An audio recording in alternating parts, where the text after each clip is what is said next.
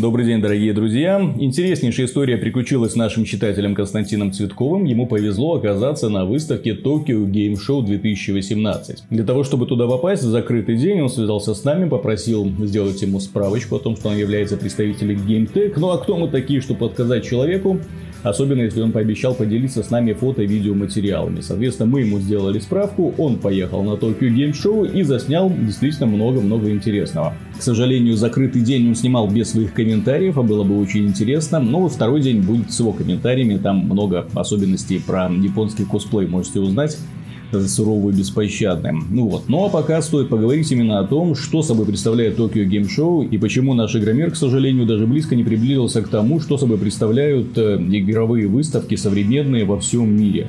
Если вы обратите внимание, то на Tokyo Game Show представлены только игры, игры и ничего кроме них. Помимо этого, стоит отметить, что здесь представлено огромное количество маленьких независимых студий, стендов сотни. Сотни стендов, а не десятки, как у нас. Стенды от небольших больших компаний, причем около 200. Ну, на самом деле, как говорит Константин, 30% выставки где-то отведено чисто мобильным игрушечкам. Японцы, как вы знаете, фанаты мобильного гейминга, соответственно, им всякие тыкалки, прыгалки, погладь котика, сними с девочки трусики и так далее заходит просто на ура. Поэтому отрадно видеть, что на этой выставке, в отличие от российской, представлено очень много независимых разработчиков, которые представляют маленькие проекты. Игромир, к сожалению, вот он уже сжался. Он сжался вот до нескольких крупных компаний, которые еще могут себе позволить арендовать стенды.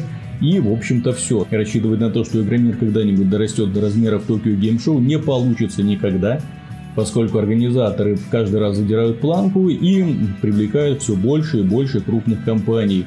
И маленькие студии, маленькие э, проекты теряются, естественно. То есть они себе просто не могут позволить э, присутствовать на этом мероприятии праздники жизни, так сказать, да, то есть туда уже приходят, Игромир уже превращается вообще в сборную солянку всего, что только можно, там уже и игры в отдельном стенде, там уже и компьютерное железо, там тебе и настольные игры, и, естественно, Комик-кон. Я не знаю даже, чем бы сейчас был Игромир, если бы не Комик-кон, если бы они не привлекли кинокомпании, да, э, на что там было бы смотреть, поскольку действительно выстраивать длинные очереди, там сколько, э, последний Игромир посетило 170 тысяч человек, ну и представьте 170 тысяч человек, которые щемятся к 10 стендам э, с Call of Duty и Fortnite. Ну это, мягко говоря, это да, стыдно, стыдно. И вот смотришь на Токио Гейм Шоу и на самом деле понимаешь, э, насколько грамотно, насколько круто развита вот эта вот игровая индустрия в Японии.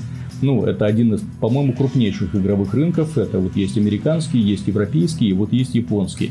И японцы действительно стараются сделать так, чтобы эта выставка, ну, не просто удалась, она была запоминающейся очень красивые стенды. Очень постаралась компания Capcom со своим Devil May Cry. Естественно, другие студии тоже что-то делают. Вот э, компания Sony, компания Nintendo. Даже не поленились некоторые разработчики мобильных игр устраивать целые шоу-представления. Очень интересно за этим всем наблюдать. Много игр, действительно, которые поднимают японскую тему, посвящены японской тематике. Также очень много западных разработчиков. 30% стендов, как я уже говорил, относятся к мобильному рынку. Остальные это Nintendo, Switch и PlayStation 4. Очень маленький процент отведен для Xbox One, там практически его нету, но в то же время японцы играют на PC. Стоит отметить, что PlayerUnknown Battlegrounds является действительно великой силой, Поэтому на Tokyo Game Show ей отведен огромнейший, просто действительно огромнейший красивенный стенд. Ну, красивым не назову, но он действительно впечатляет своими размерами. Видно, что корейцы пытаются привлечь японцев к этому интереснейшему мероприятию. Ну, а в остальном Токио Гейм Шоу представляет посетителям возможность познакомиться действительно со всем разнообразием современных или будущих проектов.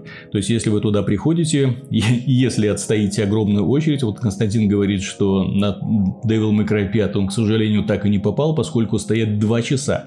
2 часа в закрытый день. Представьте себе, на одну игру он себе просто не мог позволить. И там э, интерес просто сумасшедшие у посетителей, которые бегают между стендами, фотографируются с девочками, фотографируют себя с девочками, э, фотографируют очень интересные композиции, получают буклеты, диски, всякие наклейки, вееры. Ну, там очень жарко. В Японии по, на Токио Геймшоу было очень жарко.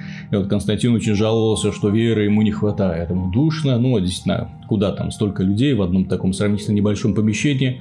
Ну, вот это вот такой, единственный, наверное, пожалуй, негативный такой вот фактор. Ну, и как всякая выставка, это шум, это веселье со всех сторон, это огромные толпы людей, это непонятки с организациями, поскольку на руководящих линий нет, ты просто ходишь, как в огромном гипермаркете, пытаешься найти себе развлечения по вкусу, и за каждым поворотом тебя ждут какие-то чудеса.